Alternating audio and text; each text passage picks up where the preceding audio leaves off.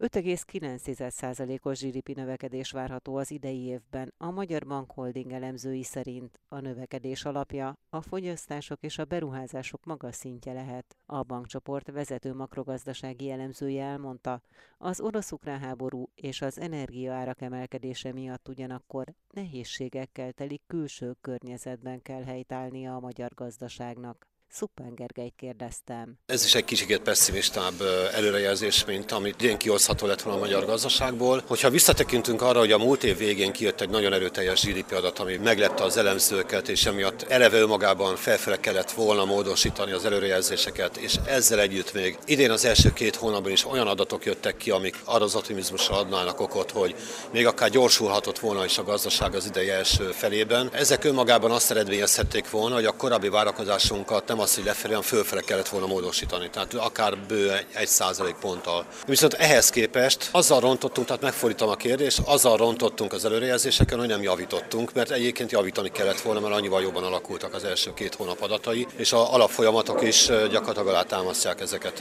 Lehet-e az első két hónap adataira biztonsággal alapozni, miközben a sajtótájékoztatón is elhangzott számos bizonytalansági tényező, ilyen ugye a kamatemelési ciklus, az emelkedő energia árak, az infláció alakulása, tehát egy csomó olyan bizonytalansági tényező, ami még azt lehet mondani, hogy a háborús helyzet hatására akár még súlyosbodhat. Nem kell ezektől a tényezőktől tartani? Valóban tartunk ezektől a tényezőktől, de ha a számok mögé nézzünk, és azt látjuk, hogy egyrészt az üzleti bizalmi indexek most jelenleg újra optimisták, tehát néhány egyéni céget leszámítva általánosságban nem látszik komoly probléma a gazdaságban. Másrésztről az első hónapok adatai alapján nem csupán önmagukban vett számok voltak jók, hanem nagyon erőteljes megrendelés állományt mutatott az ipar is, az építőipar is, ami átendítheti őket ezen a nehezebb helyzeten is. Harmadrészt ugye azt is hozzá kell tenni, hogy tudjuk jó, hogy az infláció nagyon magas, még azt se tudjuk pontosan, hogy mi lesz a teteje, mi lesz az idei átlagos infláció, mert állandóan emelik el az előrejelzéseket, de ezzel szemben a lakosság olyan többlet jövedelemre tesz szert, egyrészt a magas bérdinamika, másrészt pedig a magas lakossági transferek, mint SZIA visszatérítés, 13. havi nyugdíj, rendőröknek a fegyverpénze. Ezek olyan erőteljes hátteret adnak a háztartásoknak, hogy a fogyasztás az stabilan erős maradhat ebben az évben. A fogyasztás mellett még mi az, ami megtámogathatja ezt az 5,9%-os bővülést? Kismértékben a beruházások is, de a beruházások most idén jóval kisebb mértékben járulnak hozzá a, a növekedéshez. A nettó export egyenlegen az lehet kérdőjeles, hiszen a netto exportban azt látjuk, hogy a külkereskedelmi mérleg rendkívül erőteljesen romlik. Döntően az olajárak, illetve a gázárak elszállása miatt, ami rontja a cserarányunkat. Emiatt az áruforgalmi egyenleg mindenképpen ront. Nagy kérdés, hogy ezt tudja ellensúlyozni a szolgáltatások egyenlegének a javulása, mivel itt azért javulásra számítunk, mivel vannak olyan ágazatok, amelyek még tavaly sem álltak teljesen helyre, mint ilyen a vendéglátás, szálláshelyszolgáltatás, turizmus és az ehhez kapcsolódó egyéb szórakoztatóipari tevékenységek, amelyeknél idén azért arra számítunk, hogy folytatódik a helyreállás, tehát ez is azért hozzájárul ahhoz, hogy a GDP még egy erőteljes növekedést fog idén mutatni. Bejöhet-e valamilyen olyan tényező, ami arra kényszerítheti az elemzőket, hogy teljesen újraírják ezt a prognózist? Az egyértelműen a különböző energiacsapatnak a lezárását jelenti. Tehát, hogyha Brüsszel vagy, vagy Oroszország felől lezárnák ezeket a csapokat, az nagyon komoly problémát okozhat a magyar gazdaságban, akkor elképzelhető tényleg iparágokat kellene leállítani fontossági sorrendben, mert a legfontosabb fontosabb, hogy a lakosság és az alapvető szolgáltatások gázálátása folyamatos legyen, mint kórházak, iskolák működése fenntartható legyen. Emiatt viszont nyilván vannak olyan iparágak, amiket átmenetileg mindenképpen le kell majd állítani egy ilyen krízis helyzetben, de csak egy szélsőséges helyzet. Ugye Németországban is készülnek ilyen forgatókönyvek, mindesetre egyőre hát ugye továbbra is csak azt látjuk, hogy folytatódik az adókapok, tehát még itt nincs egységes álláspont, tehát egyőre még ezzel nem számolunk, de gondolunk arra, hogy mi történik, hogyha ennek be kell következnie. Szupán Gergelyt, a Magyar Bankholding vezető makrogazdasági elemzőjét hallották. Csak nem egy milliárdos veszteséggel zárta 2022 első negyedévét az Erste Bank Magyarország. A veszteséghez jelentős tétellel járult hozzá a Sberbank végelszámolása miatt elrendelt rendkívüli kifizetés az Országos Betétbiztosítási Alapnak, mondta az Inforádiónak a Magyarországi Erste Bank elnök vezérigazgatója. Jelasít Radovánt kérdeztem. Jelentősen növekedtünk az év első negyedévében, viszont veszteséggel zártuk az első negyedévet, méghozzá két oknak köszönhetően. Az egyik az, hogy a babaváró hiteleket úgymond vissza kellett vezetni a jelenlegi értékre, emiatt 10 milliárd forinttal lett kisebb a bevételünk a tavalyi év hasonló időszakához képest. Másrészt, másik oldalon meg a kiadási oldalon az obának kellett egyszeri befizetéssel a kötelességünknek eleget tenni, ami több mint 7 milliárd forintot tett ki, és ennek a két effektusnak köszönhetően az első negyed évet egy 1 milliárd forintos veszteséggel zártuk le, viszont jelentősen növekedtünk, és ugyanúgy bizakodóak vagyunk a jövővel kapcsolatosan. Milyen várakozásaik vannak 2022 további részére? Ugye emelkedő kamat környezetben, hogy látják, folytatódhat-e a hitelezés bővülése? Mi is örülünk annak, hogy egy jelentős kamatnövekedés van, ugyanis ez azt jelenti, hogy a gazdaságba a hőmérséklet úgymond már egy picit megemelkedett, tehát ez azt jelenti, hogy hűteni kell a gazdaságot, és mi sokkal jobban örülnénk, hogyha egy normálisabb hőmérséklet mellett egy alacsonyabb inflációval ketyegne. Magyarán mondva abból indulunk ki, hogy a hitelkereslet csökkenni fog, abból indulunk ki, hogy a betéteseink sokkal aktívabban fogják keresni majd a befektetési lehetőségeket. Abból is indulunk ki, hogy a jelenlegi ukrán háborúnak jelentős kihatása lesz majd a főleg a vállalati szektorra. Erre mindenképpen készülünk, és ilyen időszakban mindenképpen megpróbálunk, és mindent meg is teszünk azért, hogy kiálljunk a hiteleseink, illetve az ügyfeleink mellett. Az emelkedő kamatok már megjelentek a lakáshiteleknél, és milyen mértékben? Igen, ezek lassan, de biztosan átmennek a hitelezési oldalon, ugyanúgy a betéti oldalon. A hitelezési oldalon ezt már lehet látni, hogyha ma valaki föl szeretne venni egy 10 év fix ingatlan hitelt, ötössel már szinte nem tanul, ami kezdeti számot illeti, hatossal még úgy, ahogy, de aztán már 7%-kal is van. 10 éves ingatlan hitel egyik másik banknál kérdés az, hogy ki milyen stádiumban van, ami a kamatemelést illeti. A betéti oldalon viszont elsősorban eddig a korporát ügyfelek húztak ebből egy jelentős hasznot, ahol sokkal nagyobb a konkurencia, viszont a lakossági betéteknél is egyre növekszik a konkurencia, tehát ott is egyre több bank kínál direktbe, indirektbe jelentős kamatokat. A babaváró hitelben még lehet-e idén valamilyen potenciál, tehát az még húzhatja-e a bankszektorban a hitelezést? Igen, eddig is húzta, főleg az utóbbi pár hónapban, ugyanis a kamatok emelkedése miatt ezek a hitelek még vonzóbbak lettek, ugyanúgy a felújítási hitelek is, tehát igenis lehet látni, hogy minél inkább nőnek az ingatlan hiteleknek a kamatai, annál vonzóbbak az állam által támogatott különböző családtámogatási, illetve egyéb hitelek. Jelasít Radobánt, a Magyarországi Erste Bank elnök vezérigazgatóját hallották. Történetének legjobb negyedévét zárta a Magyarországi Erste vállalati üzletága, mondta a pénzintézet vállalati üzletágának vezetője, aki azt is közölte, hogy adataik szerint a Sberbank volt vállalati ügyfeleinek negyede az Erste-nél nyitott számlát.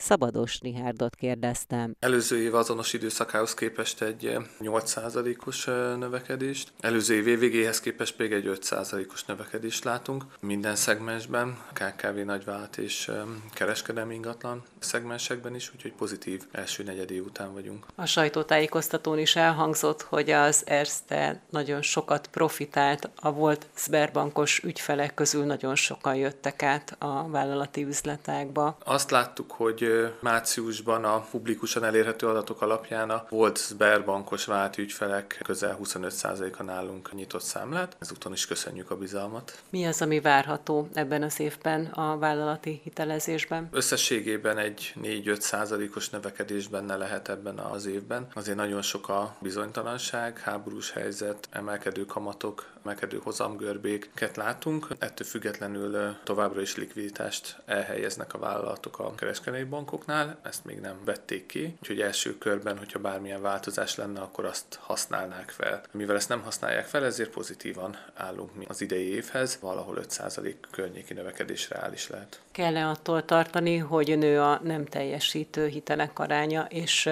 az év első negyedévében ez hogyan alakult az előző évhez képest? Ugye ez mindig egy ilyen neuralgikus pont, hogy a nem teljesítő hitelállományokat minden bank nagyon nézi, hogy hogyan alakulnak. Szerencsére nálunk ez egy csökkenő tendenciát mutat, jelenleg 3,8% volt ez már bőven 4 felett is, illetve a moratóriumos ügyfeleknél is végig nálunk nagyon alacsony volt az arány, akik beleléptek. Úgyhogy én úgy gondolom, hogy, hogy nem várható egy ilyen trend, vagy ha várható, az még nem kezdődött el.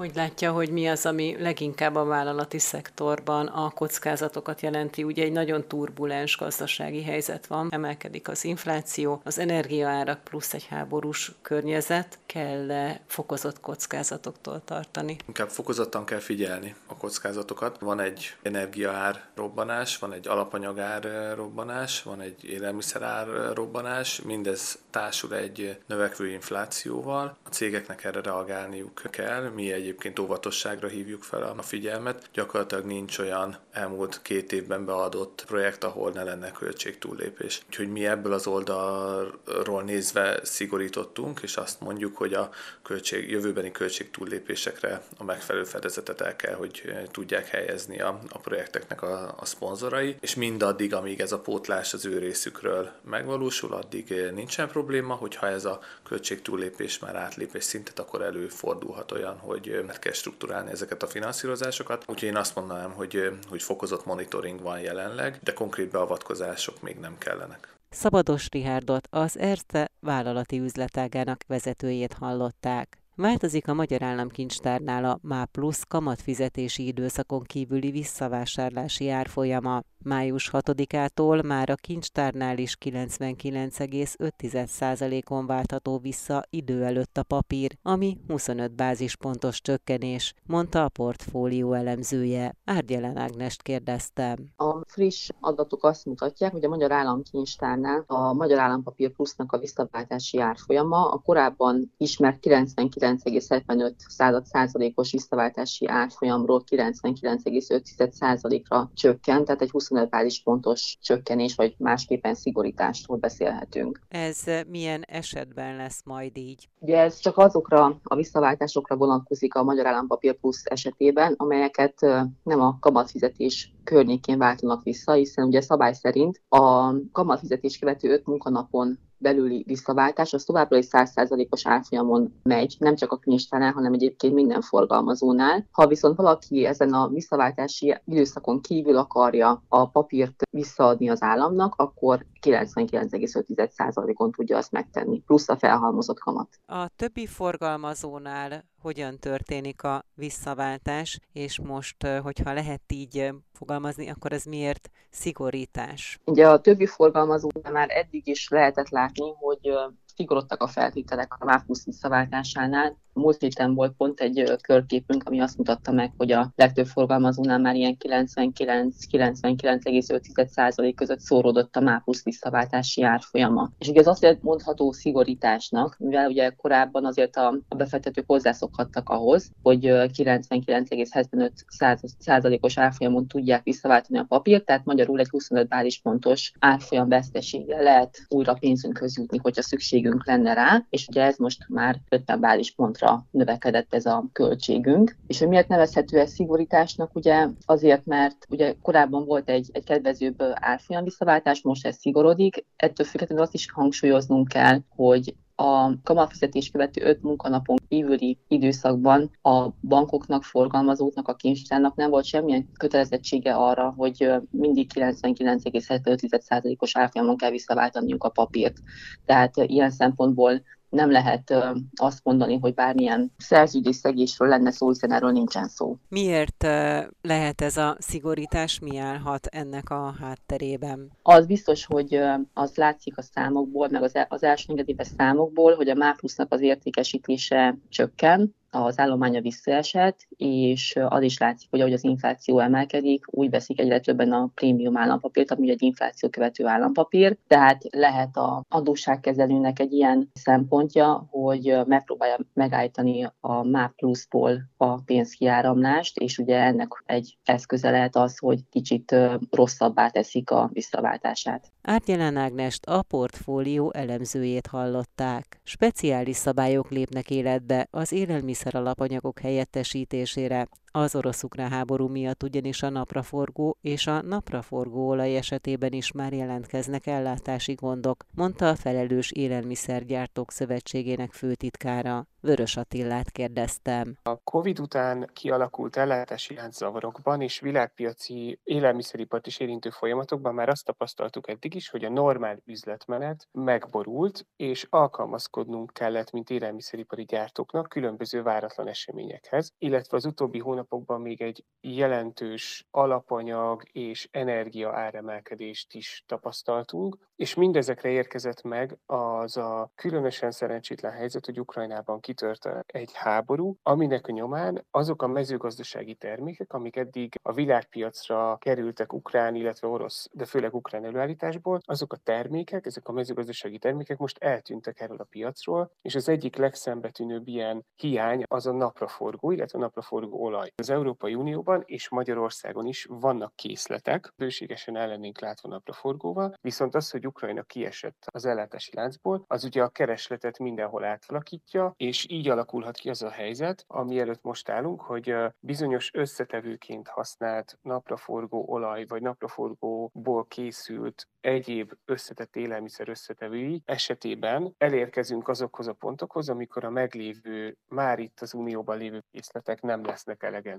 Ez tulajdonképpen azt jelenti, hogy az új szabályozás lehetővé teszi majd azt, hogyha nem áll rendelkezésre napraforgó olaj, de valamivel szeretnék ezt a terméket helyettesíteni, akkor ezt megtehessék külön engedélyeztetési eljárás nélkül. Az élelmiszergyártóknak az a célja, hogy a megszokott, biztonságos, jó minőségben folyamatosan ellássák a fogyasztókat termékekkel. Ezek a legkülönbözőbb termékek lehetnek, amikbe kerül valamilyen napraforgó vagy napraforgó olaj összetevő, és normális esetben egy ilyen helyettesítés vagy egy összetevő csere az egy hosszú folyamat. Ugye itt vizsgálnunk kell, mint gyártók azt, hogy kerül-e a helyettesítéssel mondjuk a vergén a termékben napraforgó helyett. Azt is vizsgálni kell, hogy kicserélt összetevő után milyen lesz a termék élvezeti értéke, íze. A vége az lenne, hogy az élelmiszer összetevőit annak a csomagolásán feltüntetjük. És itt kéne ugye elsődlegesen kicserélni, ha kényszerből változtatunk a recepten, a napraforgót az alkalmazott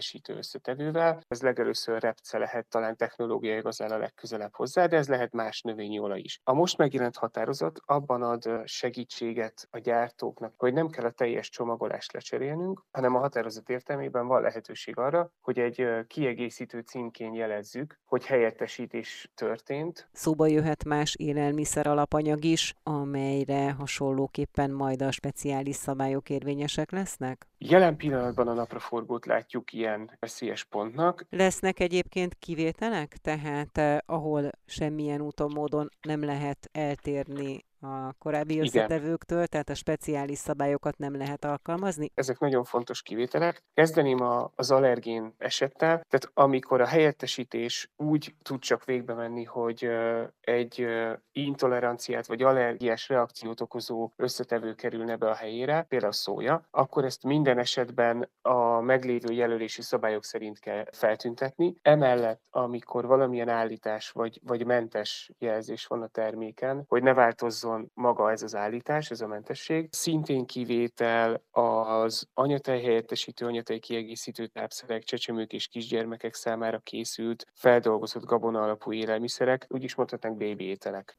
Vörös Attillát, a Felelős Élelmiszergyártók Szövetségének főtitkárát hallották. Az emelkedő energiaárak kompenzációjára lenne szükségük a hazai kis- és középvállalkozásoknak, másképpen hosszabb távon tömeges cégbedőlések jöhetnek, mondta az Inforádiónak egy 70 főt foglalkoztató, szerszábgyártással és műanyag fröccsöntéssel foglalkozó magyar vállalkozás ügyvezető tulajdonosa. Gaztatillát kérdeztem. Szinte napi árak vannak csak, és folyamatosan emelkedő, de láthatatlan következményei vannak ennek a nyersanyag áremelkedésnek. Folyam folyamatosan újra kell kalkulálni az árakat, és nagyon-nagyon nehéz átverni a megrendelőkön, különösen akkor, amikor egy háború előtti időszakban megkötött egy éves vagy akár több éves szállítói szerződéssel rendelkezik az ember. Először az acélról és az alumíniumról beszéltem, de ugyanez igaz a műanyag granulátumokra, és ami most még a, az óriás problémát okozza, az olajnak és a gáznak az emelkedése, és ezáltal az energiárak, különös tekintettel az elektromos áramnak az áremelkedése. Ugyanis az iparban ugye nincsen ársapka, nincsen hatósági ára az energiának, és például úgy, mint nálunk is a műanyag fröccsöntés területén, korábban csak 5%-ot tett ki, tehát a árbevételnek az 5%-a volt az energiahányat, most egy éven belül 500%-ot emelkedett az elektromos áramnak az ára, ami azt jelenti, hogy most már 25%-ot tesz ki az árbevételből. Ez olyan mértékű áremelkedés, amit egész egyszerűen nem lehet az árakban érvényesíteni. Hogy látja, mi az, ami segíthet ebben a helyzetben? Energiárkompenzációra lenne szükség. Az lenne a legnagyobb segítség. Van erre vonatkozóan felvetésük, javaslatuk kormányzati szintekhez? Eljutatták-e például ezt a felvetést? Vagy van-e valamilyen Én iparági összefogás? Nem. Én szorgalmaznék iparági összefogást, egyelőre nincs tudomásom arról, hogy ez eljutott volna. Akár kamarától, akár milyen más szervezetektől a kormányzati szintekig. Mely cégek lennének méret szerint ennek az energiaár kompenzációnak a kedvezményezettjeit? Talán a KKV-knak, most lehet, hogy hazabeszélek, de talán a KKV-knek lenne rá a legnagyobb szüksége. A KKV-knak nagyon-nagyon-nagyon nehéz érvényesíteni az áremelkedéseiket, és szerintem az ő területükön lenne a legnagyobb szüksége erre a kompenzációra. Gaztatillát a 100%-ban magyar tulajdonú Gia Form ügyvezetőjét hallották. 2022. márciusában a vendégészakák száma az egy évvel korábbihoz képest több mint az öt és félszeresére nőtt. 2019 azonos időszakához viszonyítva azonban még mindig 28%-os az elmaradás, értékelte a Központi Statisztikai Hivatal adatait a portfólió elemzője. Hornyák Józseffel beszélgettem. Kettős képet mutatnak az adatok, hogyha a koronavírus előtti utolsó békeévhez, tehát a 2019-es adathoz viszonyítunk, akkor közel 30%-os a visszaesés mértéke a vendégészakák számába, 28%-os csökkenést mért a statisztikai hivatal, ami azt jelenti, hogy azért még messze vagyunk az utolsó úgymond normális évtől, amikor a turizmus jól teljesíthetett, és ez azért azt sejteti, hogy hosszú út vezet még a szektornak a teljes felépüléséig. Az előző évhez képest kedvező adatokat közölt a KSH, ugye többszöröződésről számolt be, de azért ne felejtsük el, hogy gyakorlatilag egy olyan időszakhoz mérten számolhatnak be kedvező folyamatokról, amikor gyakorlatilag be voltak zárva a szálláshelyek. Tehát azért továbbra is az mondható el, hogy ez az a szektor, ami a legnehezebben áll helyre a válságból, és még jelenleg is messze van a válság előtti szintjétől. Hornyák Józsefet, a portfólió elemzőjét hallották.